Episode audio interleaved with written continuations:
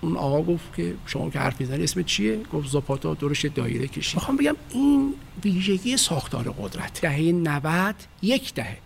فقر مطلق سه برابرش میشه. یعنی ساختارها فقر تولید کردن و فقر این وضعیت به وجود حالا اون آورده. قداستی که برای ساختار نهاد ساخته بودیم به یک قدا... قداست زدایی رسید که راجب خداست. اونی که در برابر عدالت تبعیضه ظلمه ظلمه به نظرتون سینما نخواست نتونست یا نگذاشتن؟ اینجا کسی درس می‌گیره که سیاست مدار منافع ملی باشه. ولی سیاست مداری که ما داریم سیاست مدار منافع خودش. و جنایش.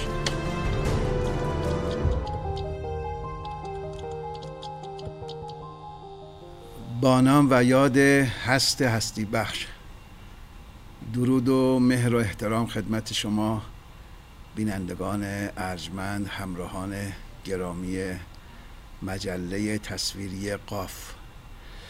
براتون بهترین ایام رو آرزو می‌کنم و امیدوارم که تنتون سالم و دلتون خوش باشه. در این دفتر و در این قسمت از مجله تصویری قاف می‌خوام به اتفاق میهمان ارجمند برنامه با شما در ارتباط با سینمای سیاسی ضرورتهاش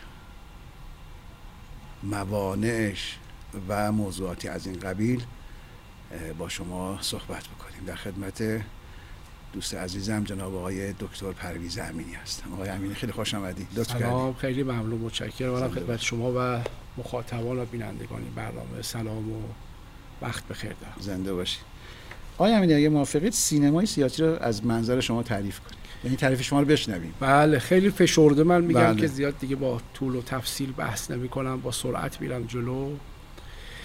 خب سیاست رو ما می‌تونیم در واقع اون حوزه عمومی زندگی جمعی در نظر بگیریم. مجموعه تدابیر و وقایع و رخدادها و سازوکارها و نهادها و شخصیت هایی که در این حوزه تاثیرگذار هستن در اون پیشرفت و در واقع شکلگیری حوزه زندگی جمعی انسان ها و به تبعش مسئله قدرت و قدرت سیاسی مسئله کانونی و محوری هستش. در حوزه سینما هم در واقع برخی سینما رو جنبه هنریش براشون مهمه برخی جنبه صنعتی و اقتصادیش براشون مهمه برخی جنبه رسانه‌ای و اینکه سینما در واقع در با مخاطب تعریف میشه. بخشی در واقع اون رو یک مدیومی برای یا پلتفرمی برای ظهور و بروز اندیشه ها در نظر می‌گیرن. ولی خب تو سینمای سیاسی شاید مثلا بچه هنری و بچه رسانه‌ای اینا بچه مهمتری باشن یا این زاویه دید رو فعلا ما انتخاب کنیم برای بحث کردن. بنابراین سینمای سیاسی اون نوع مواجهه و اون نوع رویارویی با مناسبات و پدیده ها و کردارها و گفتارها و رخدارهای سیاسی از در واقع از طریق زبان زبانی است که امکانی است که زبان سینما برای ما در قرار در اختیار ما قرار میده که حالا همه اون ظرفیت هایی که سینما داره. درست. از متن که فیلم نامه است تا موسیقی تا تصویر تا صوت کلام گفتار دیالوگ ها صحنه طراحی صحنه لباس هر چیز دیگه بله، بله. اینا مجموع اینا در واقع امکانی به ما میده در سینما. که ما رو واجد در واقع یه ظرفیتی می‌کنه در به سیاست و مجموعه چیزهایی که به عنوان سیاست شناخته میشه صحبت کنیم. خب اگر بخواید یک مرور شتاب زده بکنید به سینمای سیاسی این چهار دهه اخیر یا سه دهه اخیر بهتره بگم. چون به دوران جنگ اقتضاعات خاص خودش رو داشت. ما دوران جنگ رو به صدا صرف نظر می‌کنیم. یک دهه رو صرف نظر می‌کنیم. این سه دهه گذشته رو. یه مرور شتاب زده بخواید بکنید. در ارتباط با سینمای سیاسی ارزیابیتون چیه؟ ما تو در واقع فیلمی که بتونیم بگیم فیلم سیاسی هست متناسب با شرایط و اقتضاعات اجتماعی داشتیم. مثلا تو دهه 60 اه، بخش مهم یا تعداد زیادی از فیلم ها ناظر به نقد وضعیت پیش انقلابه و موقعیت ها و ساختار سیاسی که در پیش از انقلاب وجود داشت. فیلم مثل شیلات در واقع تو ذهنم مونده باشه. فیلم هایی که در واقع اون ساختار سیاسی گذشته رو نقد می‌کرد. چون از دهه 60 شروع کردین سناتور هست مثلا. سناتور هستش در واقع. کارهای دیگه ای هستش که در واقع ساختار سیاسی مناسبات تصمیم گیری در گذشته رو در واقع در اونجا طرح عمدن در عمدتا یا مثلا فیلم مثل بایکوت یه رقیب سیاسی در جمهوری اسلامی بود که یه منشأ فکری مثلا چپ یا مارکسیستی داشت اون رو در واقع نقد می‌کرد. و پدیده های مثل این رو ما به عنوان تو سینمای سیاسی داریم. تو دهه هفتاد دهه بعد از جنگ مسیری که کشور انتخاب در واقع در بخش اجرایی کشور انتخاب شد و کسی در رأس دستگاه اجرایی بود که امتیازهای زیادی داشت. هم موقعیت شخصیش هم سابقش در نسل اول انقلاب اسلامی هم جایگاهش تو محیط های نخبگانی و اجتماعی و سیاسی. سیاستی رو تحت پیش گرفتن تحت عنوان سیاست توسعه. حالا بحثا سازندگی هم میگن. بله.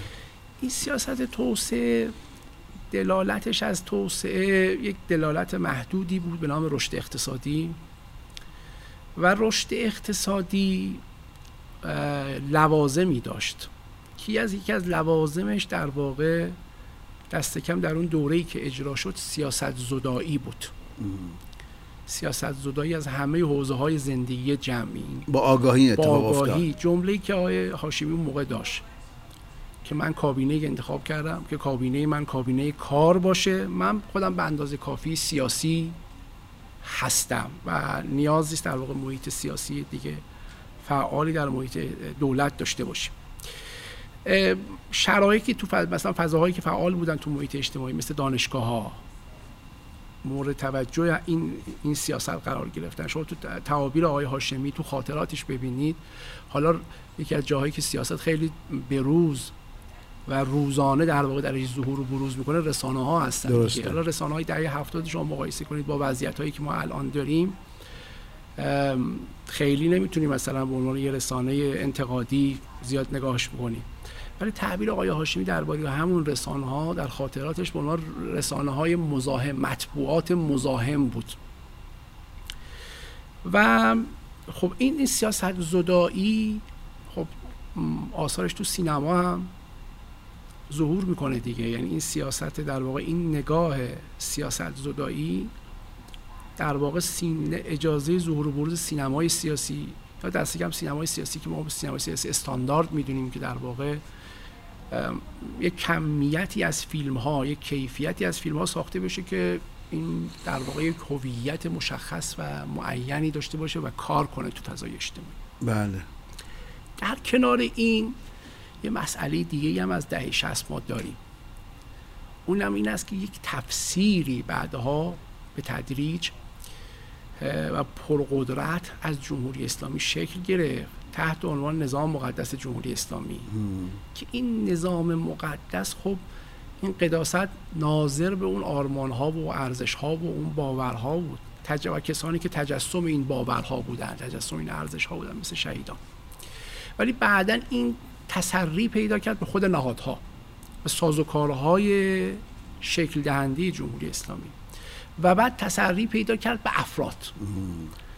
بنابراین اگر مثلا سینمای سیاسی یکی از کارهاش این بود که سیاست ها رو نقد کنه یا سازوکارها رو نقد کنه یا نهادها رو نقد کنه عملا این یا ساختارهای اجرایی رو؟ اجرایی رو نقد کنه یا تصمیمات پارلمان رو نقد کنه. این معنای منفی داشت و بنابراین به طور حتی ناخودآگاه جمعیت اون intersubjectivity که تو ساختار و فضای اجتماعی و کسانی که متعلق به این ماجرا بودن اینا در واقع خطوط غیرقابل ورود محسوب می‌شد. یه نکته سومی که اینجا وجود داشت تو دهه این خیلی پررنگ بود به نظرتون؟ بله خیلی پررنگ بود. بنابراین مثلا انتقاد به شورای نگهبان یا انتقاد به صدا و سیما یا انتقاد به مجلس یا انتقاد به رئیس جمهور وقت اینا خیلی معنای منفی داشت. و اگر می‌خواستن یه کسی رو بگن که دیگه خب ایشون دیگه تو چارچوب اپوزیسیون هست میگن فلانی کیه؟ فلانی اون کسی که دیدید که مثلا من به رئیس جمهورم انتقاد کرد یا مثلا این کسیه که حالا انتقاد علنی هم نکرده باشه تو اون گرده جلسه‌ای که ما بودیم دیدی که مثلا نسبت به کار شورای نگهبان دید منفی داشت یا راجع به صدا و سیما دیدگاه نظر منفی داشت. خب این اون زمینه لازم برای شکلگیری سینمای سیاسی را آسیب پذیر می‌کرد به اون معنای استانداردی که گفتیم. یه مسئله سومی هم اینجا وجود داره. در پی اینها مخصوصا در پی اون قداستی که برای سیستم سیاسی به معنای اجراییش به معنای سازوکارهاش به معنای سیاستهاش پیش آمده اعتماد و اطمینان اجتماعی که یک باور یک باور خیلی مثبتی. خب این نظام سیاسی نظام سیاسی بعد از درم هم شکستن یه ساختار دیگه است. درسته. با یک سری شعارهای خیلی ارزشی انقلابی با یک وضعیت آرمانی اومده محیط رو به لحاظ گفتمانی پر کرده. و این بعدا سرایت کرده به فضای در واقع ساختارهای اجرایی و مدیریتی. بنابراین این به تدریج یک ظرفیتی در ساختار سیاسی ایجاد کرد که حالا چنین حالا که چنین اعتمادی راجع به ما هست بنابراین راه نظارت پذیری را میشه مسدود کرد. یا محدودش کرد. محدودش کرد. یعنی وقت نظارت پذیریه یا در واقع نقد رسانه‌ای سازمان حکمرانی کی ممکن میشه؟ زمانی که درست یه اعتماد و اطمینانایی باشه برای اینکه ساختار سیاسی بتونه تصمیم بگیره ولی همواره یه عدم اطمینانهایی هم باید وجود داشته باشه که اون بخش نظارت کردن هوشمندانه نگاه کردن حساسیت های اجتماعی هم فعال باشه. و چون اینم نبود بنابراین علاوه بر سینما محیط اجتماعی ما دگرگونی هایی تجربه کرد که براش حالت ابهام حالت معما اینکه چطور اینجور شد؟ چرا اینجور شد؟ که یکی از مهمتریناش تو دهه هفتاد رخ داد. مثلا شما درست سه سال بعد از سیاست های سازندگی شورش اجتماعی در ایران دارید در مشهد بله. طلا سال 71 71 چی شد؟ یعنی یه انقلابی با این محیط اجتماعی فراگیر جمعیت وسیع اون ابهت اجتماعی و یه دهه در واقع پیش بردن دعوت کردن تاکید کردن اونها در یه فاصله کمی که بعد از جنگ در واقع بچه ایجابی ساختار سیاسی حالا می‌خواد ظهور کنه به سرعت اون سیاست ها به یک نقاط بحرانی رسید. که جامعه رو یا بخش از جامعه رو در برابر ساختار یعنی سیاسی. طبقه فرودست واکنششون داد بخشش. واکنش نشون داد و بعد حالا تو شهرهای دیگه هم تو هم دهه هفتاد داریم تورم های بالا. بله.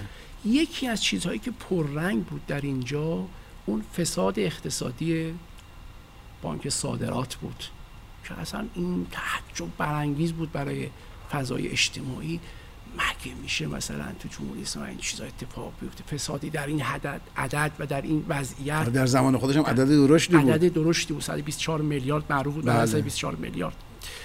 خب اینا می‌خوام بگم وقتی حالا اون محیط اصلی در واقع رسانه‌ای که بعد سینما رو بخوام فقط از دریچه رسانه‌ایش بیشتر تاکید بله. کنیم و بعد تو وضعیت رسانه‌ای می‌خواد وارد در واقع فهم امر سیاسی تصمیمات سیاسی پیامدهای امر سیاسی بشه و بعد هشدار بده آگاهی بده عمق بعضی از سیاست ها و پیامدهایی که در آینده می‌تونه داشته باشه رو بتونه نشون, نشون بده. بده. چون اینها نیست ساختار با پیامدهاش فقط روبرو میشه نمی‌تونه نمی‌تونه کار را در واقع در دیالوگ با جامعه که حالا سینما می‌خواد بخشی از جامعه رو اینجا چی کنه؟ نمایندگی کنه. بگه اگه یه چشم ناظری باشه یک در واقع نظارت کننده باشه که می‌خواد بس از بالا به موضوع نگاه کنه خودش درگیر منافع تو اون سیاست ها نداشته باشه بتونه کارها رو برای در واقع بعضی از نا در واقع گره هایی وجود داره. بعضی از ابهام ها رو برات روشن کنه. بعضی مجهولاتی که تو بهش توجه نکردی برات آشکارش کنه که با چشم باز سیاست گذاری کنی و به پیامدهای سیاستت واقف باشی. وقت ما اینا رو داریم. بعد تو دهه بعد از 76 هم پدیده های به خصوصی داریم مثل قتل های زنجیری این هم باز یه شوکی تو جامعه است که چطور میشه تو ساختار سیاسی ما و درون یکی از نهادهای خیلی مطمئن که حالا تعبیر بشه مثلا به سربازان گمنام امام زمان. و بعد می‌دونید که یکی از کارهایی که امام در مردمی کردن سیستم سیاسی اجتماعی کرده بود غیر از اینکه جنگ رو به عنوان پدیده خیلی حرفه‌ای و تخصصی که همیشه نیروهای کلاسیک توش کار می‌کنن مردم توش اومده بودن دستگاه اطلاعاتی رو اینجوری کرده بود که مردم مثلا از طریق یه شماره بله. این همه همه خودتون رو در واقع به عنوان وزارت اطلاعات بدونید. یعنی می‌خوام یه دید خیلی مثبتی به اون سازمان اطلاعاتی وجود داشت. خب یا مثل ماجرای کوی دانشگاه و شبیه به این اینا چرا اتفاق افتاد تو ساختار سیاسی؟ بخشیش از اینجاست. از اینجاست که در واقع شما بدونید قدرت بدون نظارت به مشکل برمیخورد به چالش برمیخورد. هر چقدر به اون نهاد شما مطمئن باشید به همه آدم هایی که اون نهاد رو اداره می‌کنن به تقوای شخصیشون مطمئن باشید قدرت یک موقعیتی داره یه بچه ساختاری داره که سازمان معرفتی سازمان ارزشی بعضی توجیهات رو برای مناسبات تو می‌سازه. شما اون فیلم زنده باد زاپاتا بله. یه حرف مهمش اینه دیگه. میگه زاپاتا کی بود؟ وقتی اعتراض کردم به اون وضعیت اون آقا گفت که شما که حرف می‌زنی اسم چیه؟ گفت زاپاتا دورش دایره کشید. بعدها وقتی خودش در رأس قدرت قرار گرفت یعنی کسی خودش نیروی انتقادی بود. به نابرابری ها تبعیض ها ظلم ها ایراد داشت. حالا خودش وقتی رفت تو صندلی قدرت دید درست همون رفتاری می‌کنه که به همون کسی که قبلا معترض بود انجام داده. باز یه عده‌ای اومد که کشاورزا اومدن اعتراض کردن. گفت اونم همون اسم تو چیه؟ بعد این یه دگرگونی البته درش ایجاد کرد. می‌خوام بگم این ویژگی ساختار قدرته. خب اون سیاست زدایی اون قداست و اون اعتماد خب اجازه شکلی سینمای سیاسی رو نمیده دیگه. حالا شما با یه رخدادی مواجه میشید در کلان اجتماعی که یه رخداد خیلی دگرگون سازیه به نظر من بعد از پدیده خود انقلاب بهمن 57 مهمترین رویداد دگرگون ساز یعنی بتونه مناسبات اجتماعی رو جوری تغییر بده که آثارش امتداد پیدا کنه و عمق پیدا کنه. دوم خرداد 76 یعنی اون سیاست زدایی حالا به اولویت تبدیل شدن سیاست, سیاست. از این یعنی اون اون تفریط به این افراط اون رادیکالیزم به این رادیکالیزم دیگه تبدیل شد و حالا سینما بعد از حالا مطبوعات که اصلا اونجا به عنوان عنصر مزاحم توجه می شدن حالا یه میدان وسیعی برای خودشون شکل داده بودن و مطبوعات اون کارکردی که شما ازش انتظار داری یه نهاد مدنی که کارش اطلاع رسانیه. تبدیل شد در واقع به یک موقعیت حزبی. تبدیل شد به ابزار عملیات روانی. خیلی با افتخار اینم می‌گفتن که ما با این رسانه کار روانی می‌کنیم. در حالی که بین عملیات روانی و کار روانی و کار رسانی خیلی تفاوت وجود داره. هم از نظر مخاطب هم از نظر جهتگیری های پشت اون مدیوم و هم از نظر اینکه در واقع چه مسیرهایی رو و چه اهدافی رو می‌خوایم تعقیب بکنیم. که حالا شما تو دوره دید. سینما هم به همین معنا. یعنی اون سیاست گریزی یا اون سیاست زدایی تبدیل به سیاست زدگی شد. یعنی بچه حالا اون اتوریته و اقتداری که ساخته بودیم اون قداست هایی که ساخته بودیم حالا دیگه اینجا زیر ضرب این فضای جدید قرار بگیره حالا چیزهایی هم که معقول بود به عنوان ارزش های مقدس ارزش های دینی ارزش های اجتماع آرمان های اجتماع اونا هم که شما دیدید یک کسی که عضو شورای شهر بود در همین وضعیت بعد دوم خرداد با ساختار سیاسی ما می‌خوام بگم اون تغییر چجوری این تغییر هم بله. می‌سازه از این صحبت کرد که آ در حدی باید آزادی باشه که ما بتونیم بریم از وزارت کشور مجوز بگیریم و علیه خدا را پیمایی کنیم یعنی حالا اون قداستی که برای ساختار نهاد ساخته بودیم به یک قداست زدایی رسید که راجب خداست. که بعد اون منشه. خب بنابراین سینمای سیاسی اونجا امکان ظهور و بروز پیدا کرد. یعنی فیلمی که سیاسی باشه موضوع سیاسی داشته باشه نقد سیاسی داشته باشه. از منظر خودتون نمونه‌هاشو می‌تونید بگید مثلا فیلم اعتراض فیلم عشق موتور عشق موتور الان یادم نیست نان مش اول آیه اول اصلا داوودی. بله. بوی کافور اتریاس کارهای تو این یا متولد ماه مهر. حالا با جنابالی اون سالهای گذشته راجع به این فیلم صحبت می‌کردیم. بله بله. آره. این یعنی یه سینمایی که حالا دیگه مثلا دیگه مسئلهش سیاست و امر سیاسیه. یعنی حالا پرفشار اومده روی این سوژه وایستاده ولی خب امکانات و شرایط و لوازم این سینما رو نداره. فکر لازم دکترین لازم رو نداره. یا در یه بستر طبیعی که یه آزادی تدریجی شکل گرفته باشه کار فکر پخته مثل فنری که شما جمع کردی در دهه هفتاد یک باره آمده و حالا دیگه تقیانگره و بنابراین مناسبات جدید در سینمای ایران درست می‌کنه. حالا آقای امیره ببخشید. نمی‌خوام از بحث دور بشیم. اما این چیزی که شما فرمودی در حوزه سیاست به ویژه تو حوزه اقدام و یا کنش رسانه ای اتفاقی افتاده از اون خودت که درست هم هست.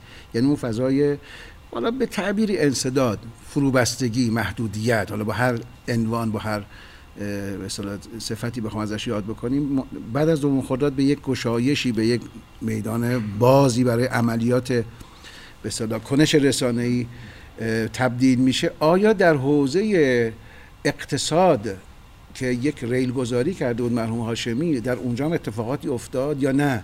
فقط در این حوزه؟ اصلا چون اون... اونجا یک قدرتی داره یواش یواش اون قد... فربه میشه. بله دیگه اون قدرت اختص... در واقع ببینید وقتی دیدگاه آقای مرحوم آقای هاشمی درباره توسعه وقتی انجام شد یه, یه لوازمی داشت. یکی از لوازمش چی بود؟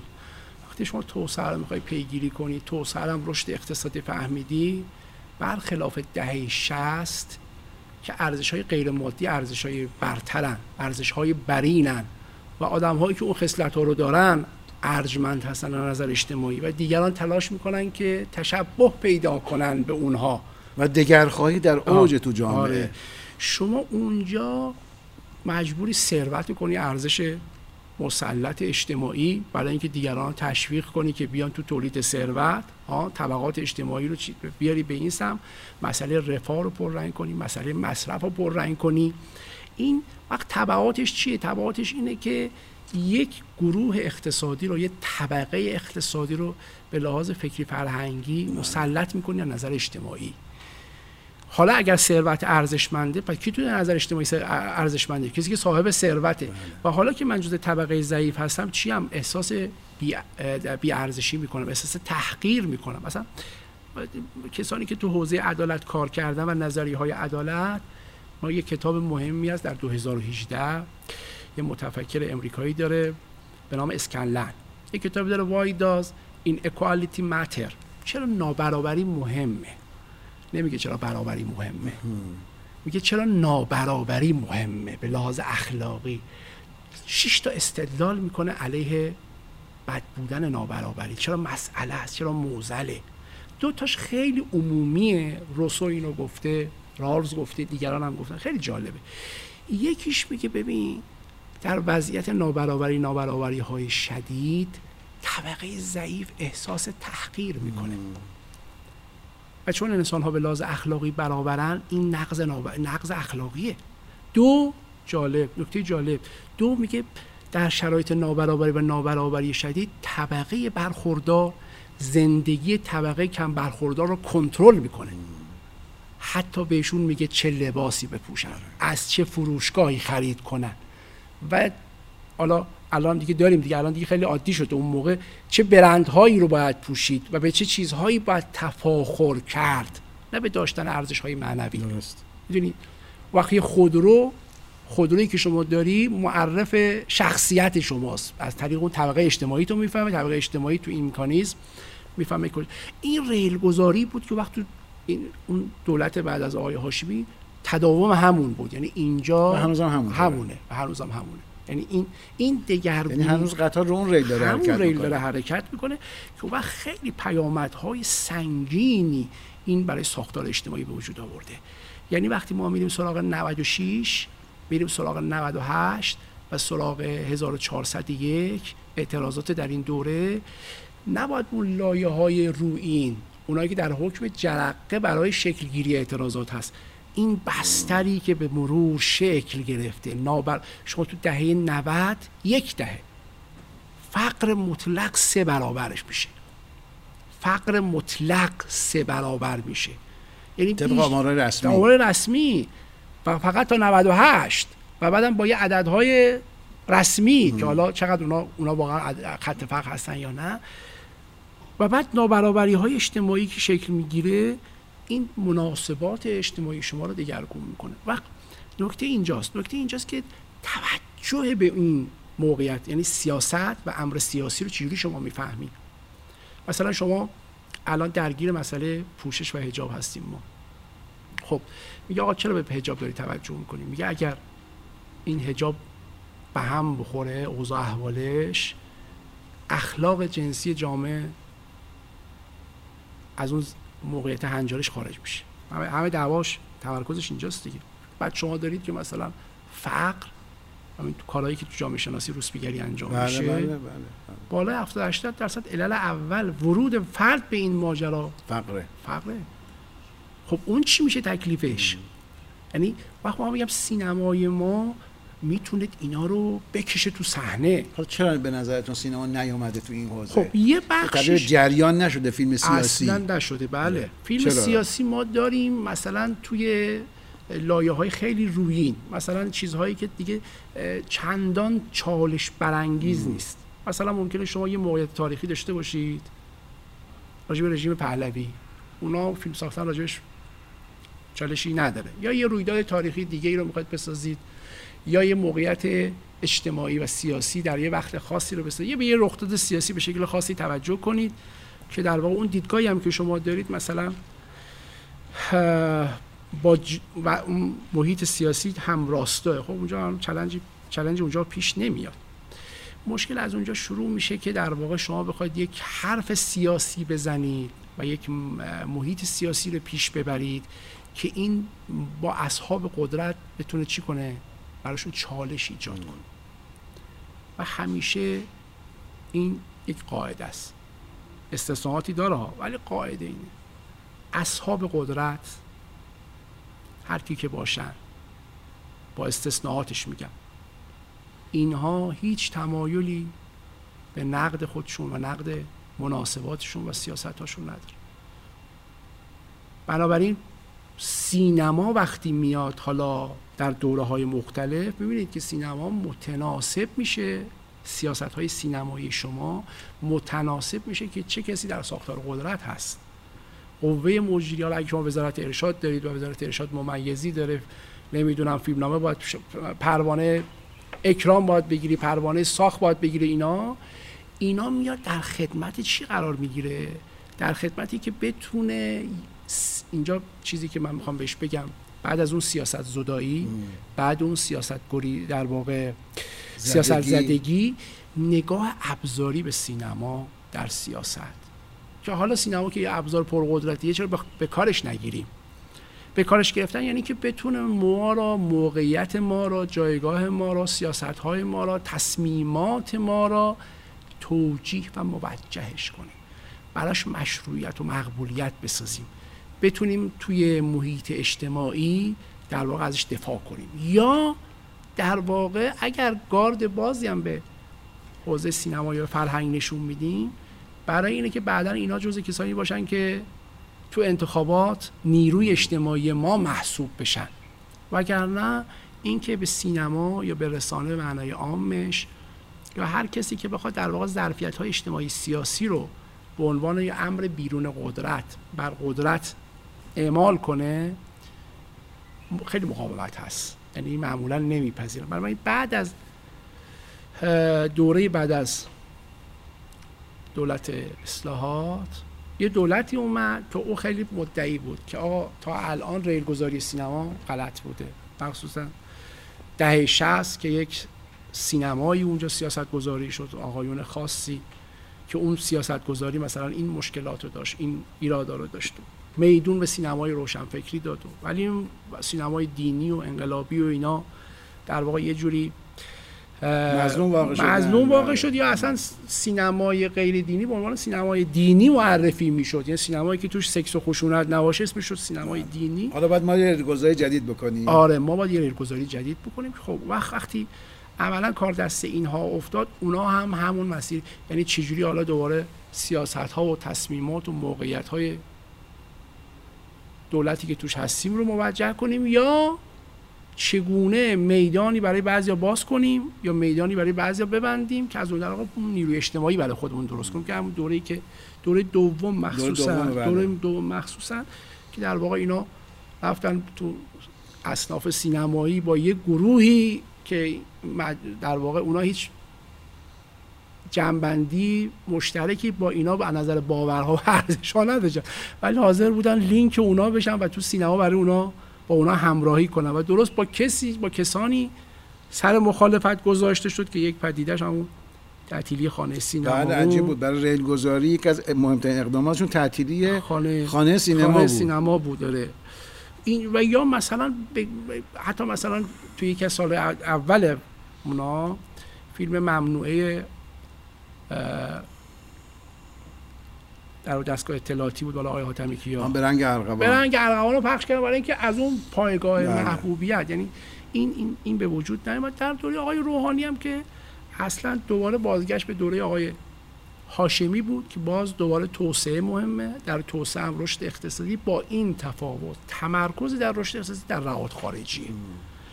که خب اون زمینه های اجتماعی که وجود داشت و اون ایده‌ای که در اینها وجود داشت آثار آثار عمیق اجتماعی بر جا گذاشت. یکی از آثار عمیق اجتماعی اون دوره این بود که اون چشماندازهای آرمانی و اون ایده های عمومی یک جامعه سیاسی مطلوب رو به کل کنار گذاشت. سطح توقعات و انتظارات رو بسیار پایین آورد. گفت آقا من می‌خوام یه کارایی بکنم مثلا پاسپورت ایران معتبر باشه هواپیمای نو داشته باشیم.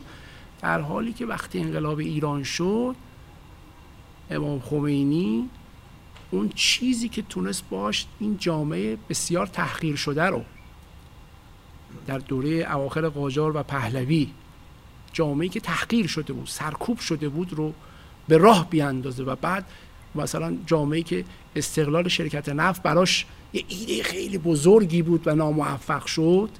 یا محدود کردن ساختار سیاسی در مشروطه براش ایده خیلی بزرگی بود و ناموفق شد. هر دوی این دو ایده رو در سطح کلان یعنی استقلال حالا استقلال خود ساختار سیاسی نه استقلال شرکت نفت. سلطنت رو مشروطه نکنیم کل سلطنت رو به هم برزیم این بود که میدان یعنی این بحثی که می‌کنن که چجوری ایرانی ها تبدیل به یک سوژه فعال احساس عاملیت پیدا کردن که می‌تونن در برابر ساختارهایی که اونها رو احاطه کرده دست به عمل بزنن ساختارها رو تغییر بدن. دستگاهی که دستگاه اطلاعاتی داره رسانه‌ای داره. به نظر من آدم‌هایی که رسانه های اون روز دستگاه پهلوی رو اداره می‌کردن از تلویزیون تا دیگران از کسایی که امروز اداره می‌کنن کار حرفه‌ای رو بهتر بلد بودن. اما چی شد که این مجموعه مناسبات ساختاری که پهلوی رو بازسازی می‌کرد پهلوی رو حفظ می‌کرد به هم ریخت؟ چشم اندازی که امام آورد سوژه فعالی که حالا دیگه ساختارها نمیتوندش منفعلش کنه. حالا با تو دهه 90 آمدیم رسیدیم به این که پاسپورت مثلا مت... هواپیمای نو رفتن با هواپیمای نو عکس گرفتن. یه فیلمی بود. مرحوم یدالله صمدی ساخته بود اتوبوس. بله. یه اتوبوس ده پایین آورده بود و بهش بعد اونا برای اینکه با... به این وضعیت در واقع رسید. وقت سینما اینجا نقشی نتونست ایفا کنه. سینما یکی از کارهای نخواست یا نتونست یا هر نذاشتن دوشو می‌خوام به بگم نظر شما به هر دو رو میگم. هر دوش مهمه. این حوزه. هر دوش مهمه. یک بخشش می‌دونید چیه؟ یک بخش اینه که ما باید برای سینما فقط بچه آسیب شناسانه قائل نباشیم مثلا شما مثلا بحثی که سینمای اجتماعی هست که بله آسیب های وضعیت اجتماعی ما اینه فلان. بچه ایجابی می‌تونیم برای سینما. سینما می‌تونه اون وضعیت ایدئال رو بسازه.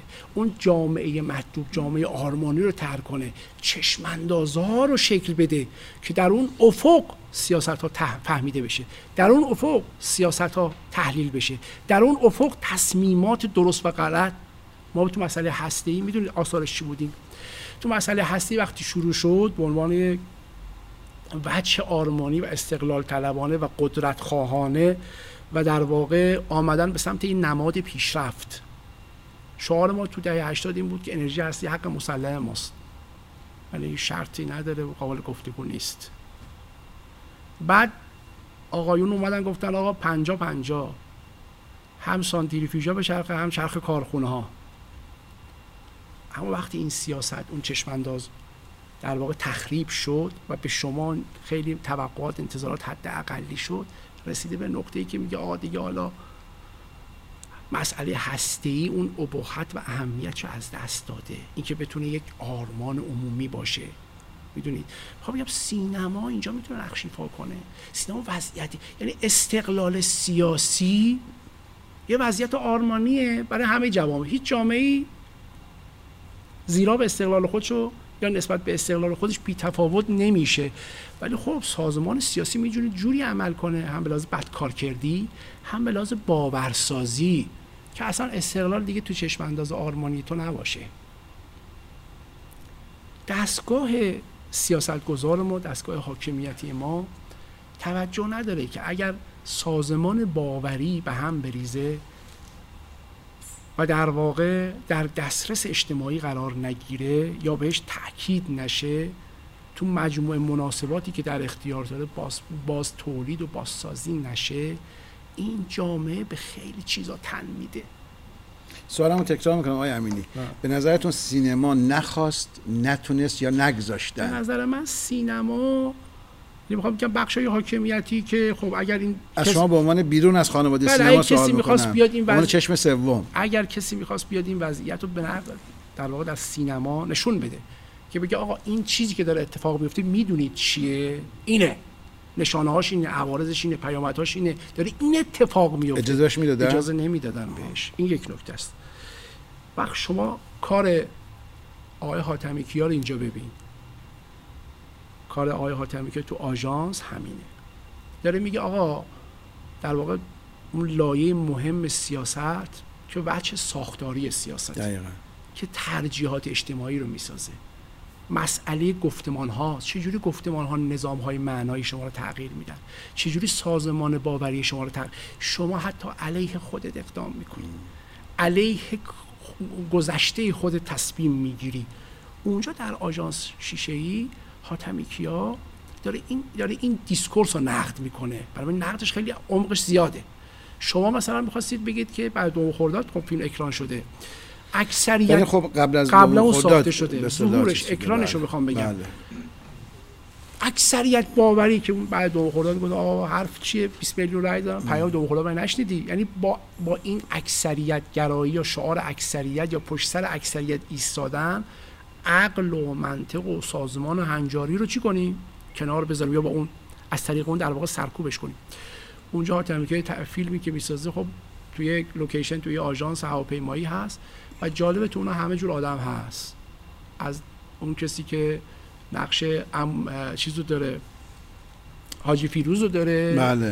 عارف حاجی بازاری روشنفکری که با این دودی دانشجوی شهرستانی. خب یه جامعه رو من خیلی فشرده همه جامعه رو آوردم اینجا و همه جامعه رو اینجا محکوم می‌کنم. برای که حرف درست اونیه که این آقا این آقای مربی آقای کازم داره میگه. اینجوری نیست که با یعنی با این بتونید ساختارهای اجتماعی رو تغییر بدید سازمان باوری رو شکل بدید. یا راجع به بحث تفاوت نسلی که این فرزندش میگه که خب بله. خودرو مال شما نیست که تصویر بگیری به کسی دیگه بدی. ما هستیم. بعد میگه مادر میگه منو فرستاده. بیان تو رو نمی‌شناسم. ببینم چیه. این منطقی که تو از عباس داری دفاع می‌کنی و این همه هزینه داری میدی اینو درک کنم من. یا نسبت به زنان که زنان زنان زنی زنه که مشارکت اجتماعی داره. زنی که مشارکت اجتماعی داره اون ارزش اجتماعی ارزش زن بودن رو از دست داده. بعد نشون بوده فاطمه اصلا شروع در تیتراش هی نوشته میشه. بله بله. فاطمه. بعدش بوده این آدمی که داره این مناسبات اجتماعی رو به هم می‌زنه نه به ساختار سیاسی نه به دیگران پاسخگو نیست داره کارش اون ایده که فکر ما درست داره پیش می‌بره این منتظر تاییدش از اونه. یعنی اون چقدر نقش ایفا می‌کنه تو مناسبات اجتماعی بدون که البته صحنه اجتماعی باشه. یعنی اون اونا رو زیرا به اونو می‌زنه. می‌خوام بگم ما یعنی یه بخشی تو ساختار سیاسیه. ولی یه بخشی هم اینه که ببینیم فیلمساز ما چقدر سپهر سیاسی ما رو می‌شناسه. چقدر واجد اون پشتوانه های اندیشهی و فکری هست که چجوری سازمان قدرت داره کار می‌کنه. چجوری داره ترجیحات رو شکل میده. و وقتی من یه فیلمی بخوام بسازم در عمقش باید برم اون مکانیزم هایی رو پیدا کنم که داره سازمان ترجیحات رو می‌سازه سازمان های هنجاری رو می‌سازه. مثلا همین فیلم به فارسیش ترجمهش انگله. سال 2019 در همون در چند سکانس همون سینما یکی از مدیوم هایی که با سرعت باید اون حرف رو بزنین داستان های در سه چهار سکانس بهت میگه ببین ساختارهای اجتماعی نابرابر چه بر روی افراد میاره. یه خانواده چهار نفری نشون میده که اون آغاز دارن دنبال میگردن که در واقع وای فای کسی رو هک کنن از طریق اون به اینترنت دسترسی پیدا کنن کارهای روزمره یعنی این این امکان هم ندارن که حتی از هزینه وای فای رو بدن. بعد نشون میده که اینا دنبال کار میگردن. کار بعضش اینجوریه باید این کار بکنن. نمیشه. یه جا چیز جالبی داره که اونا می‌خوان بیان سمپاشی کنن. اینا سوسک دارن اونجا. خودشون رو در معرض سمپاشی قرار میدن و میگن خوبه لازم نیست دیگه پول بدیم. رایگان. این سوسکای بعد نشون میده که اینا چه هوش و ذکاوتی دارن. هر چهار نفر. هم پدر یه آدمی هستش که استانداردی می‌تونه مدرن ترین ماشین ها رو برونه. مادر چه قدرت آشپزی داره در فاصله خیلی کم بهترین غذایی که سفارش میده کارفرما بسازه. بچه بتونه هنر در... حالا هنر درمانی کنه یه کسی یا کسی به زبان انگلیسی یاد بده. میگه ببین چی شد که اینا به, به این وضعیت افتاد اینا ناشی از عدم استعدادشون نیستا. ناتوان نیستن ها. ساختارها. ساختارها جوری شکل گرفته و این ساختارها موجب فقر فقر اینها رو به تعینا انداخته. فقر اینها رو تبهکار داره می‌کنه. یعنی ساختارها فقر تولید کردن و فقر این وضعیت فقر این وضعیتی به وجود میاره. کسی که بخواد سینماگری که بخواد وارد این صحنه بشه یعنی تو از سینمای سیاسی مثلا چی میگن یه مشکلی مثلا از چی میگن یه کارکتر سیاسی بعدش میاد. از یه رئیس جمهوری از یه رئیس مجلسی. گفت حالا یه فیلم بسازیم دلمو خنک شه چند تا این اون نمیشه. سینمایی که حالا بره ببینید این چجوری ساختار فرق داره تولید میشه؟ ساختار نابرابری چجوری داره تولید میشه؟ مثلا آموزش پرورش. ببینید همه کسایی که مدعی نظریه عدالت هستن یه جایی که محکم میستن و معتقدن اینجا یه جایی هستش که منشأ نابرابری هاست. و آموزش پرورش. حالا یه چیز جالبتر به شما بگم. پدر بازار آزاد آدم اسمیت. آدم اسمیت یکی از کسایی که حالا بر اساس باوری که ما اینجا داریم فکر می‌کنیم ایشون طرفدار بازار آزاد و تمام. یکی از کمک هایی که به او به عدالت کرده می‌دونید چیه؟ اون گفته که یعنی کمکش در تاریخ خودش که فقرا با اشراف از نظر ذات انسانی و استعداد برابر. برابر. چون قبلا می‌گفتن فلان که نجیب زاده است برای اینکه سرشتش چیزه. بله میگه فقیره بله. به خاطر پسته. بعد می‌گفت حالا چرا پس این فقیر اون نجیب ثروتمنده؟ می‌گفت امکانات نابرابر دارن. بعد می‌گفت راه سه تا راه حل میده برای حل اینکه بتونه فرد رو از فقر به در بیاره فقیر رو از فقر به در بیاره. مهمترین راه حلش public school آموزش عمومی. عمومی. میگه ما از طریق آموزش عمومی استعدادش رو پرورش میدیم. یه امکاناتی بهش میدیم که بتونه تنها راهی که داره اینه. حالا تو جمهوری اسلامی با غایت عدالت همه دعوایی که نظم اجتماعی بعد جمهوری اسلامی تاش همه حرفا بشه عدالت. اولین جایی که رفتن خصوصی کردن آموزش پرورش بود. بعد از جنگ. بعد از جنگ. و بعد این خصوصی سازی ما رو به کجا رسونده؟ به اینجا رسونده که فرصت نقض یعنی آموزش پرورش دولتی غیر دولتی فاصله مدارس دولتی واقعا چیز خیلی چشمگیری است. نقض فرصت برابر چی شده؟ به نقض نابرابری های دیگه انجام میده. نابرابری های ساختاری ایجاد کرده. حالا مثلا شما میرید میگی آ فیش حقوقی فلان. وزیر چیه؟ بالاست. نباید انقدر فیش نجومی املاک. اینا اینا اینا نابرابری ها یا فساد ها و تبعیض های موردی بله. آموزش نابرابری ساختاری ایجاد می‌کنه. آمار میدم. از دهک اول و دوم و سوم سه دهک فقیر جامعه فقیرترین جامعه رتبه های زیر سه هزار در اینها چقدره؟ دو درصد جامعه تنها دو درصد این سه دهک رتبه هاشون زیر سه هزار در کنکور و دهک های هشت و نه و ده پولدارترین بخش های جامعه هشتاد درصد. که چند درصد جامعه هستن؟ ببین وقت این وقتی این نابرابری چجوری؟ باید کنترل دیگه چجوری؟ وقت به کل این تعدیلی که ما کردیم سیاست تعدیلی که پیش بریم یعنی هزینه های دولت کم کنیم کل مدارس غیر تا الان از اون موقع مثلا سال هفته ما 200 تا مدرسه غیر انتفاعی داریم. تا الان دوازده درصد بودجه آموزش پرورش. حالا شما ببینید این نابرابری که ایجاد کردی حتی ارزشش داشت. داشت خب سینماگر ما نمی‌شناسه این مقوله رو. درک اندیشه ای از مسئله عدالت اگر داشته باشه وقت اصلا اصلا یه چیز غلطی می‌دونی راجع به عدالت در ایران چیه؟ بلاز رسانی جا افتاده؟ عدالت در برابر فساد می‌فهمن.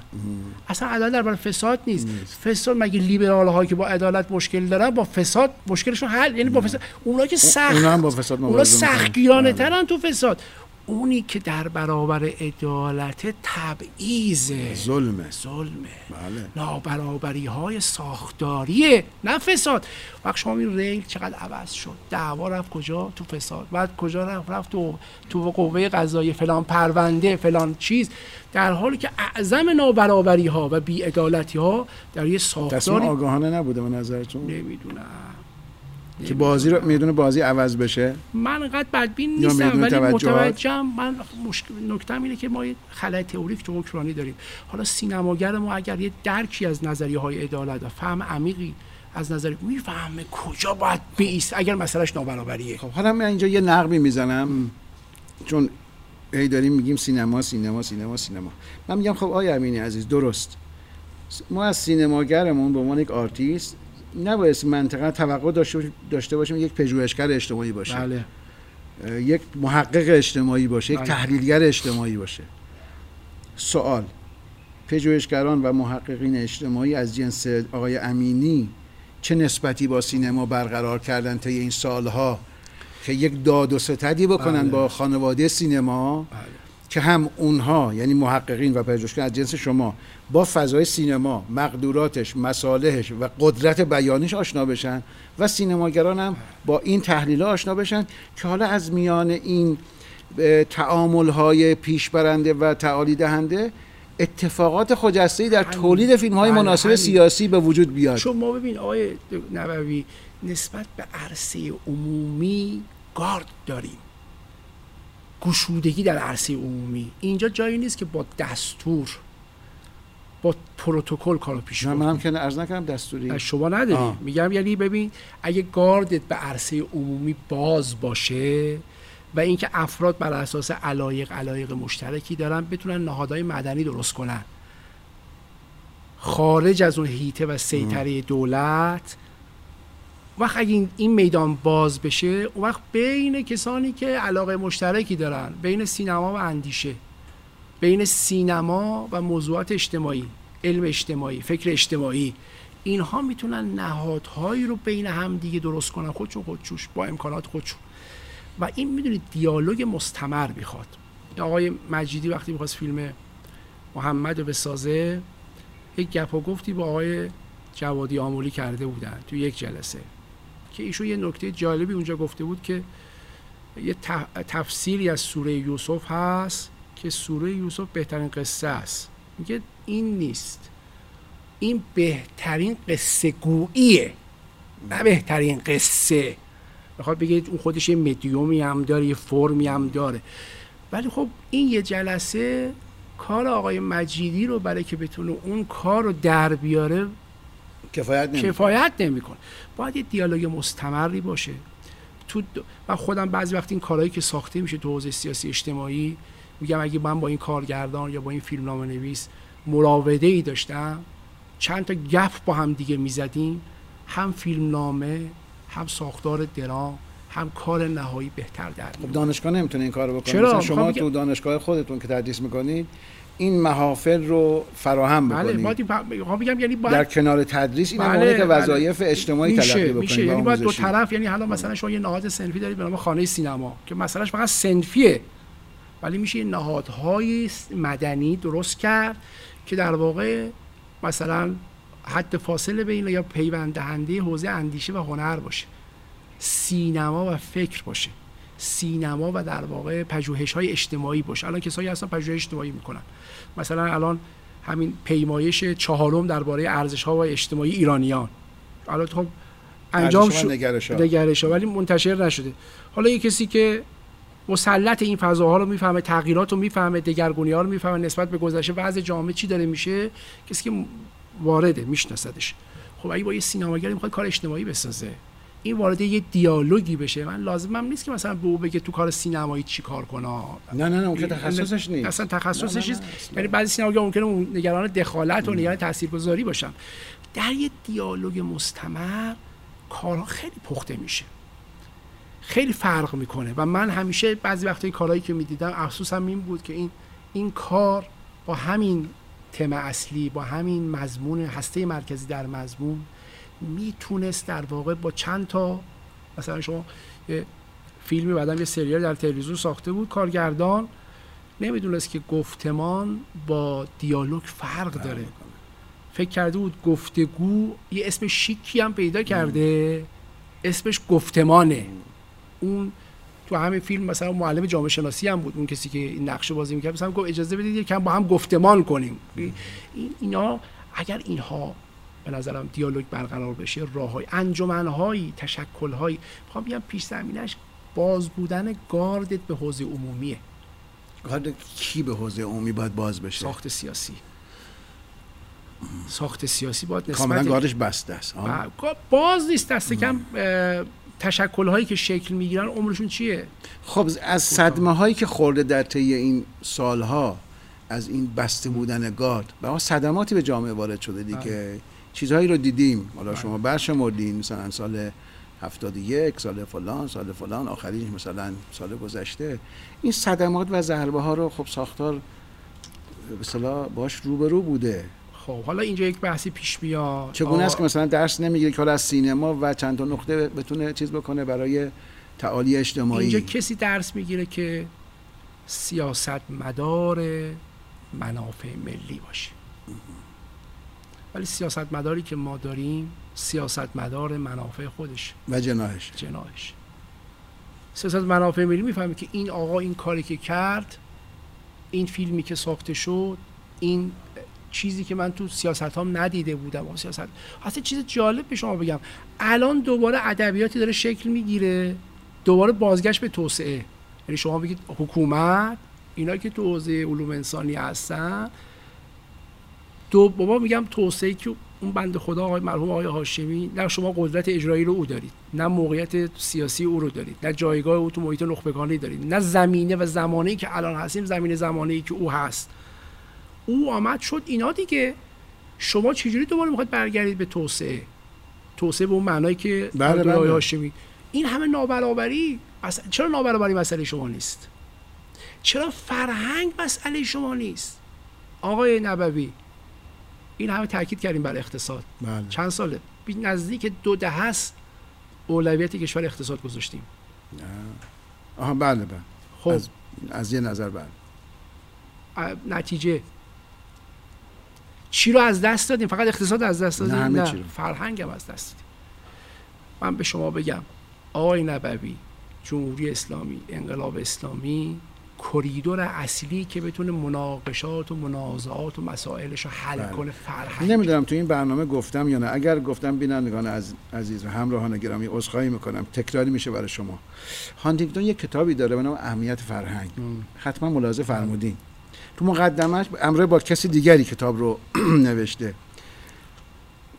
میگه در اگر درست خاطرم مونده باشه میگه در سال 1963 میلادی کره جنوبی و کشور افریقایی یا آفریقایی غنا سطح درآمد ناخالص اصطلاح داخلی یا ملیشون برابر برابر بوده. سالی که کتاب نوشته شده اوایل کنم قرن 21 اگر اشتباه بله. نکنم میگه الان کره اون موقع مثلا اقتصاد 11 همه میگه کره الان اینجا ایستاده کره جنوبی. غنا همون جای قبلی خودش ایستاده. و بعد تو کل کتاب داره رو اهمیت فرهنگ رو همه ساختارها و همه شؤون اجتماعی تاکید ما از, از تو فرهنگ اگه ب- ب- اتفاق نیفته بله. اقتصاد ما اگر تو فرهنگ از تو فرهنگ در نیاد دو تا مشکل پیدا می‌کنه یا اصلا اتفاق نمیفته یا به بد جایی بله. پیامدهای بدی پیدا می‌کنه که وقت حل و فصل کردن پیامدهای اون نوع توسعه خیلی زیادتر از اون چیز وضعیتی است که دارید. سنگینی. خیلی سنگین. هزینه‌های سنگین. فرهنگ ما باید از تو فرهنگ این آموزش پرورش موجود ما خیلی میشه باش کار کرد. خیلی خیلی.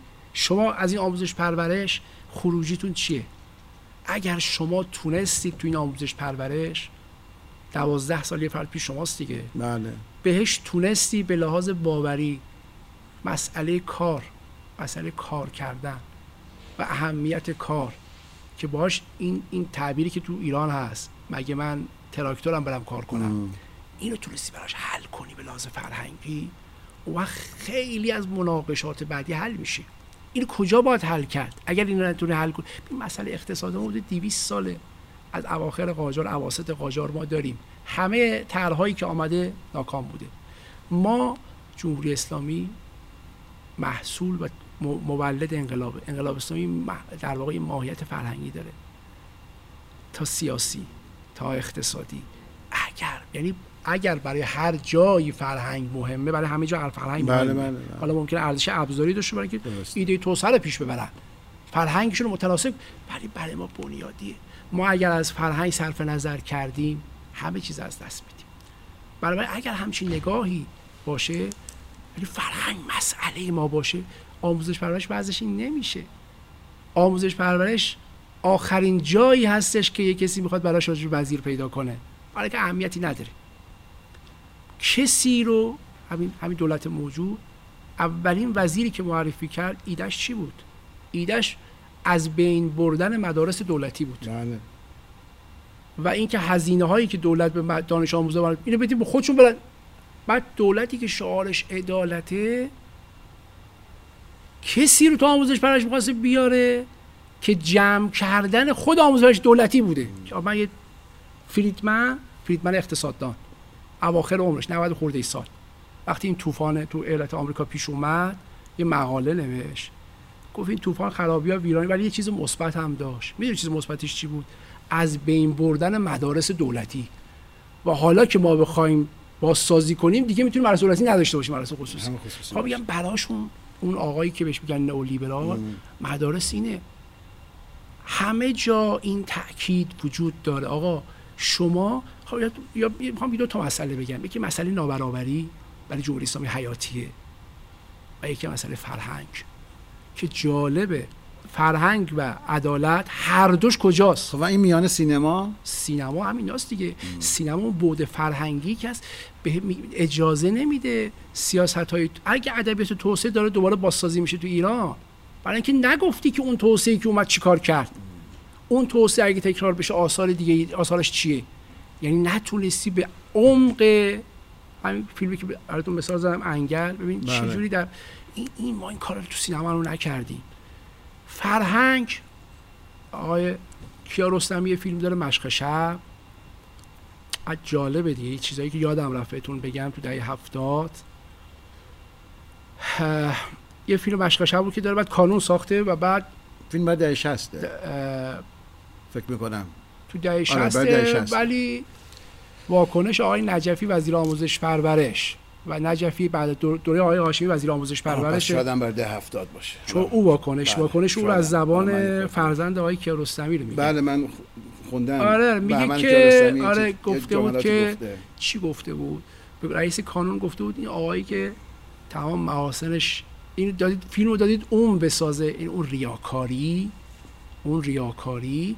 فرهنگ می‌خوام بگم که چرا می‌خواست با اون مسئله مخالفت کنه ولی ابزار مخالفتش این بود که به خاطر اون بچه ظاهری که در دهه 70 هم دیگه 70 یادتون هست یه جور پوشش هم مرسوم بله، شد بله. که دکمه هایی که تا بله. چیز آره این فرهنگ می‌تونه کار کنه آقا فرهنگی که جای مهمش آموزش پرورش آموزش پرورش اگر آی نبوی بگن که آقا همه اگر رژیم پهلوی به شما می‌گفت که آقا ما یک جا از این سیستم سیاسی رو بهتون میدیم. باقیش رو خودمون اداره می‌کنیم. شما کجا رو می‌خواستی از سیستم پهلوی؟ من به شما گفتم آموزش پرورش. من می‌گفتم سینما. حالا. که آزادی عمل داشته باشه. آره. خب سینما. پس بنابراین می‌خوام بگم وقت جالبه که آموزش پرورش هم به فرهنگ مهمترین نهاد فرهنگ. به نابرابری داره نسبت داره نسبت مستقیم داره. حالا سینما چجوری می‌تونه این دیالوگ برقرار سینما کنه؟ همه نهادار می‌تونه تحت تاثیر خودش قرار خب بده. عنوان رسانه. خب این بنابراین می‌خوام بگم فرهنگ. آیا ما یه کاری تو سینما داشتیم فیلمی تو سینما داشتیم که ما بگه بابا اگرم اقتصاد می‌خوای حل کنی راش فرهنگ. و اگر نه تأکیدی بر روی اقتصاد می‌دونی عوارض فرهنگیش چیه؟ مسئله اقتصاد ارزش های اقتصادی رو می‌کنه میاره بالا در حالی که تو عمل بهش هم نرسیدی. یعنی دو برابر نارضایتی های اجتماعی و شکاف اجتماعی با شما داره ایجاد می‌کنه. من تو سلام سینما گفت منتها یه خورده چیز کرد الکن بود ولی به حال یک حرکتی بود یک بیانی بود برای خودش. بله میشه. به نظر من مثلا سینما می‌تونه اینو مثلا بگه آقا بابا راهش چیه؟ مثلا درکش از توسعه رو بگه درکش از نابرابری رو بگه. به اون ساختار ببخشید تو ناصرالدین شاه اکتور سینما. بله. سلام آره. سینما خیلی نه نه ناصرالدین شاه اهمیت سینما و اینکه سینما اون جمله خاصی که به دهان امیر کبیر گذاشته بود منظورمه. الان یادم نیست. اگر به این را می‌خواهید این کار را بکنید. اگر این را می‌خواهید این کار را بکنید. اما اگر آینده را می‌خواهید اگر چه می‌خواهید چه می‌خواهید فرهنگ. بله درست بله. فرهنگ فرهنگ ها خیلی مهمه. فرهنگ و نابرابری بله. بنابراین سینمای سیاسی خیلی دامنه کار داره. فقط ناظر به برخی از پدیده ها یا برخی از رخدادها یا برخی وقایع یا نهادها یا کاراکتر سیاسی نیست. چون سیاست به اون تعریف کلاسیکش عرصه عمومی زندگی جمعی ما. ما با همدیگه ناگزیر به زندگی اجتماعی هستیم. بنابراین سرنوشت مشترک داریم. بله، بله. سیاست اون جایی هستش که در واقع در واقع سرنوشت مشترک ما نقش ایفا می‌کنه. ما هر چقدر سیاست رو بهینه کنیم سیاست رو تو مدار درستی قرارش بدیم سرنوشت جمعی ما بهتر خواهد شد. دست شما در در. لطف کردین تشریف بردیم خب از شما همراهان عزیز و گرامی هم سپاسگزارم که با دفتری دیگر از مجله تصویری قاف ما رو همراهی کردید انشالله که تنتون سالم و دلتون خوش باشه و آینده پرفروغی هم در انتظارتون. خدا نگهدار.